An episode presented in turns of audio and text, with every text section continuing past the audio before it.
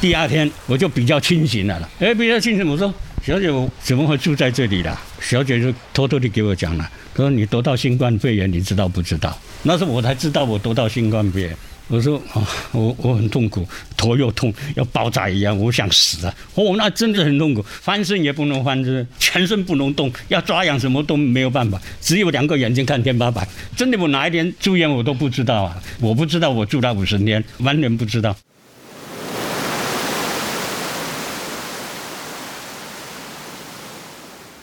爱到底工作室出品，将障碍与情感的连结。寄托瓶中，漂流于人生的浮沉，爱情漂流瓶。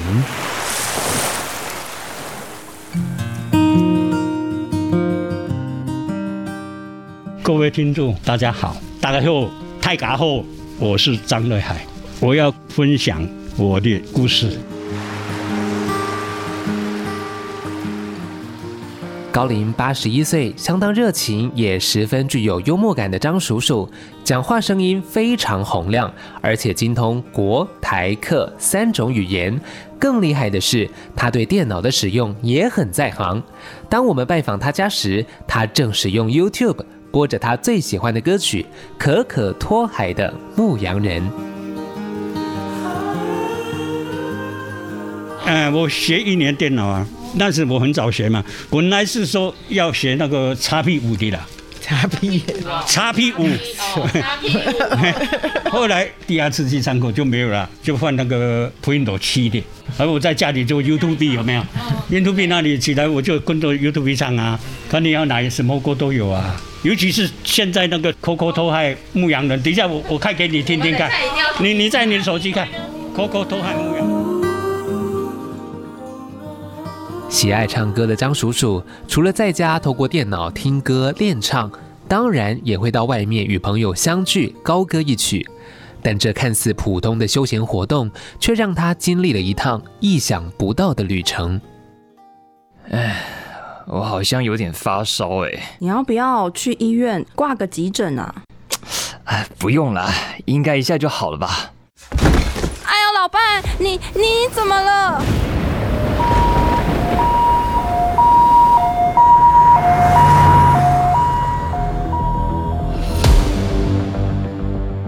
我平常的时候，我是在家里玩电脑、玩什么、看电视什么然后啊，但是呢，我一个礼拜会有两天，差不多两天到万华去阿公店唱歌了。啊，后来呢，那个我在大概是五月五月九号呢，我又看到报纸，有看到电视，万华阿公店爆发新冠肺炎。啊，看到的时候他是报三家了，哎，我很庆幸，公很高兴说，哦，那三家我没有去，我决定不会得到新冠肺炎。爆发的第三天还是第四天呐？礼拜六我有一点发烧了哈，啊，礼拜天我就又比较严重发烧了，没有想到我是新冠肺炎呢。那后来到啊四五点的时候，我要上厕所，哦，我走到那个厕所门那里，我就撞到那个厕所门了，脸就撞到那厕所门，后来我就什么都不知道了，就昏迷了，就全真不知道了。讲起张叔叔昏迷的当时，张阿姨虽然不知所措。但是却相当有警觉性，也因此让状况不至于向外扩张。就是他在那边撞到就昏倒了，我自己也拉他不动，他昏迷嘛，拉他不动，啊，我就赶快叫一一九，啊，后来的时候一一九就来了，他们都是全副武装，就是穿着那个防护衣嘛，啊，就来，他就说你不能跟他去，那时我还不知道他确诊，那时我就知道说是有新冠肺炎，就不敢出去。那时是十七号，到了差不多二十一号还是什么，我就发烧了，就打一九二二给那个卫福部嘛。那时就有警察什么东西就来问啊。后来的时候，他就是叫我说，你坐防疫计程车去检查啊，检查二十三号就确诊。两夫妻双双确诊，在当时尚未普遍接种疫苗的时期，是非常危急的时刻，因为重症的比例很高。幸好张阿姨只是轻症，住院治疗很快就恢复了，但张叔叔的状况却十分不乐观。已经被判不行了，他就是重症啊，他还有插管，他就是重症。因为医生就跟我女儿讲说，就要那个，你这样子就听得懂。啊，后来的时候，我每天都求说要给他平安这样子。他后来的时候有一次，他在昏迷中，他就说大家都跑光了，为什么留他一个人在那边？他说后来的时候哈，有一个女的带他出来，后来都过了两三天后。他就会骂人了，你知道吗？其实那个骂人我也不知道，因为我昏迷嘛。他会骂我女儿说怎样怎样这样子，我女儿就说会骂他的时候就有 OK 了这样。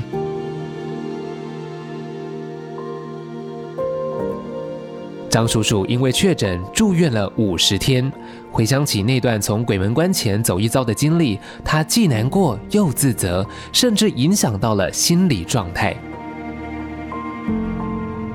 我住院在那昏迷的时候，我完全不知道插管，我也不知道了。真的，我哪一天住院我都不知道啊！我不知道我住了五十天，完全不知道。后来呢，我要好了，醒了，醒了，但是我醒了，全身不能动哦，翻身也不能翻身。而我有这个一个管子，我说，哎，我怎么这里有一个管子？他说插管。第二天我就比较清醒了啦，哎，比较清醒。我说，小姐，我怎么会住在这里的？小姐就偷偷地给我讲了。说你得到新冠肺炎，你知道不知道？我说啊，我我很痛苦，头又痛，要爆炸一样，我想死啊！哦，那真的很痛苦，全身不能动，要抓痒什么都没有办法，只有两个眼睛看天花板。我想自杀呢，真的那时候我不要那个，不要治，不要那个。啊，我就和护理师抱怨嘛，那护理师怎么讲呢？他说他说已经把你治好了，你还要想死？你痛苦，我来照顾你。我连我的家在这附近，我都不能回去呢。我才知道哦，他们这样辛苦。我就给护理师讲，我说那好了，这样辛苦，以后我再好好报答你了。我出院的时候，我们来开一个歌唱会了。所以我现在要最感谢的就是说他们的团队了，好，还有他那个护理师的，不眠不休的把我治疗好。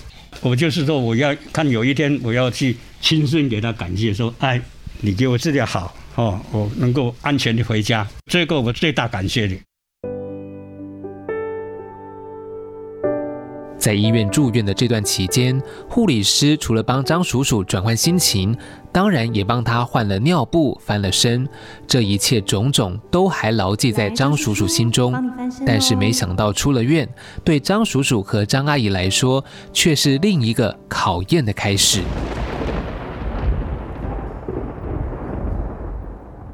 那时候我也是爬不起来，要起来爬不起来。后来我就把那个床铺那个角落那里绑一条绳子，从这绳啊。我说你要抱我起来的时候，我拉绳子，你就不会很整个身体让你去处理，你抱我不起。我女儿就一直一直说抱不起。你要请谁来抱我？你要请外劳什么？那时候都没有外劳好请。换尿布、吃饭，那头几天。他怕我缺氧，又要给我量血压，又要量我那个血氧，有没有血氧那个，所以他一个晚上要起来好几次，要来看我好几次啦。不然就假如是氧气不够的话，赶快要带那个氧气氧气。最先的时候是二十四小时要带啊，但慢慢的，他我因为我有血氧机嘛，我就知道说大概到多少的时候不要带，就慢慢的把那个氧气机把它减少这样子。所以有时他就是说晚上的时候会不稳。那时候晚上不稳，根本都没有睡到觉。就这个事情，就是他不眠不休的来照顾我。张叔叔很感谢张阿姨的照顾，由此可见夫妻之间的情感相当深厚。但是对张阿姨来说，这样的照顾其实是超出他的负荷的。但疫情期间人人自危，又有谁愿意伸出援手呢？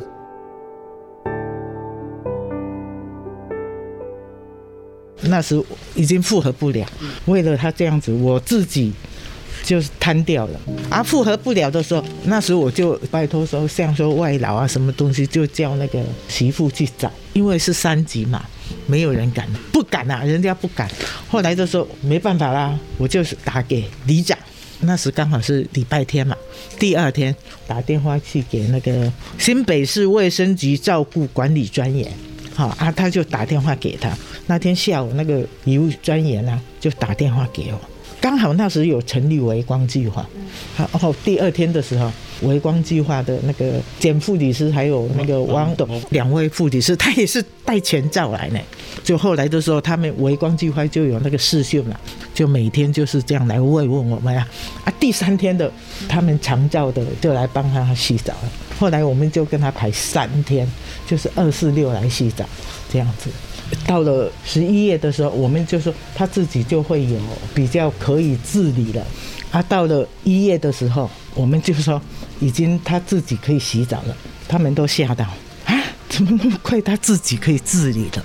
啊，我现在的心情就是说互相的照顾，因为我自己的身体也不好，所以像说后来的时候，因为我瘫掉了嘛，护理师那些也是知道。后来的时候，我就跟他讲，我们说我们要互相。我晚上我是不能来照顾你哦，啊，你就要用四脚的。你可以走路的话，你就要用四脚自己走去。他自己也认份，就是拿四脚的去。像现在也是啊，晚上哈都用四脚的自己移动去厕所这样子。对，现在就是彼此互相这样。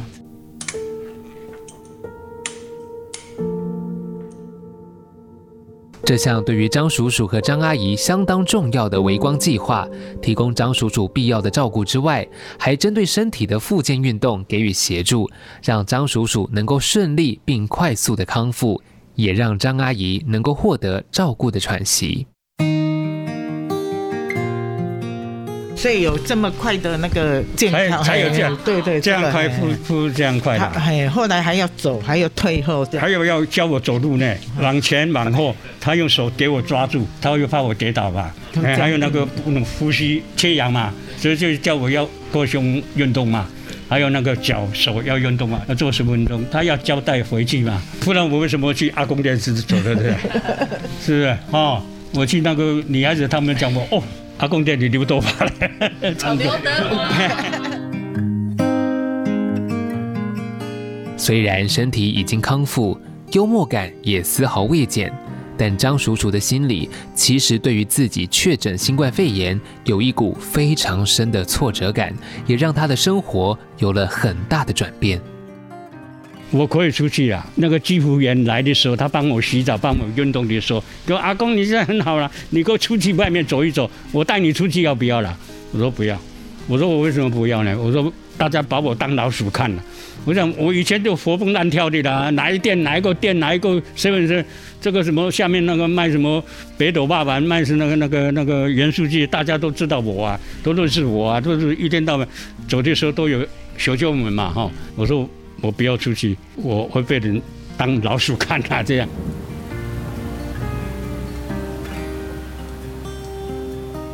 因为确诊新冠肺炎，让张叔叔害怕被人投以异样的眼光，进而减少出门的次数。但其实，街坊邻居并非像张叔叔所想的那样。因为当张阿姨为了采买而出门，街坊邻居看到她消瘦的样子，献上的都是温暖的祝福，而不是张叔叔预期的苛责。嘿嘿，阿姨啊，好久不见呢！啊，你怎么变这么瘦啊？啊，我跟你说啦，就是因为我老公去了万华，所以我就被传染了新冠肺炎啊。哦，这样子哦，那你要好好照顾自己呢。啊，谢谢关心啦，我会的。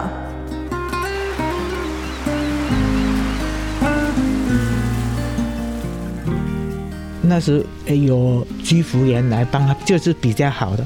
那我当时要出去啊，他们说：“哎呀，你怎么瘦那么多了？”那一看就知道你这样胖嘟嘟的。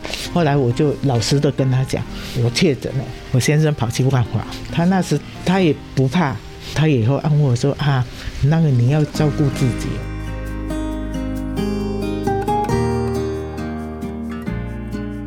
在疫情的肆虐之下，整个社会既有的运作模式都被颠覆。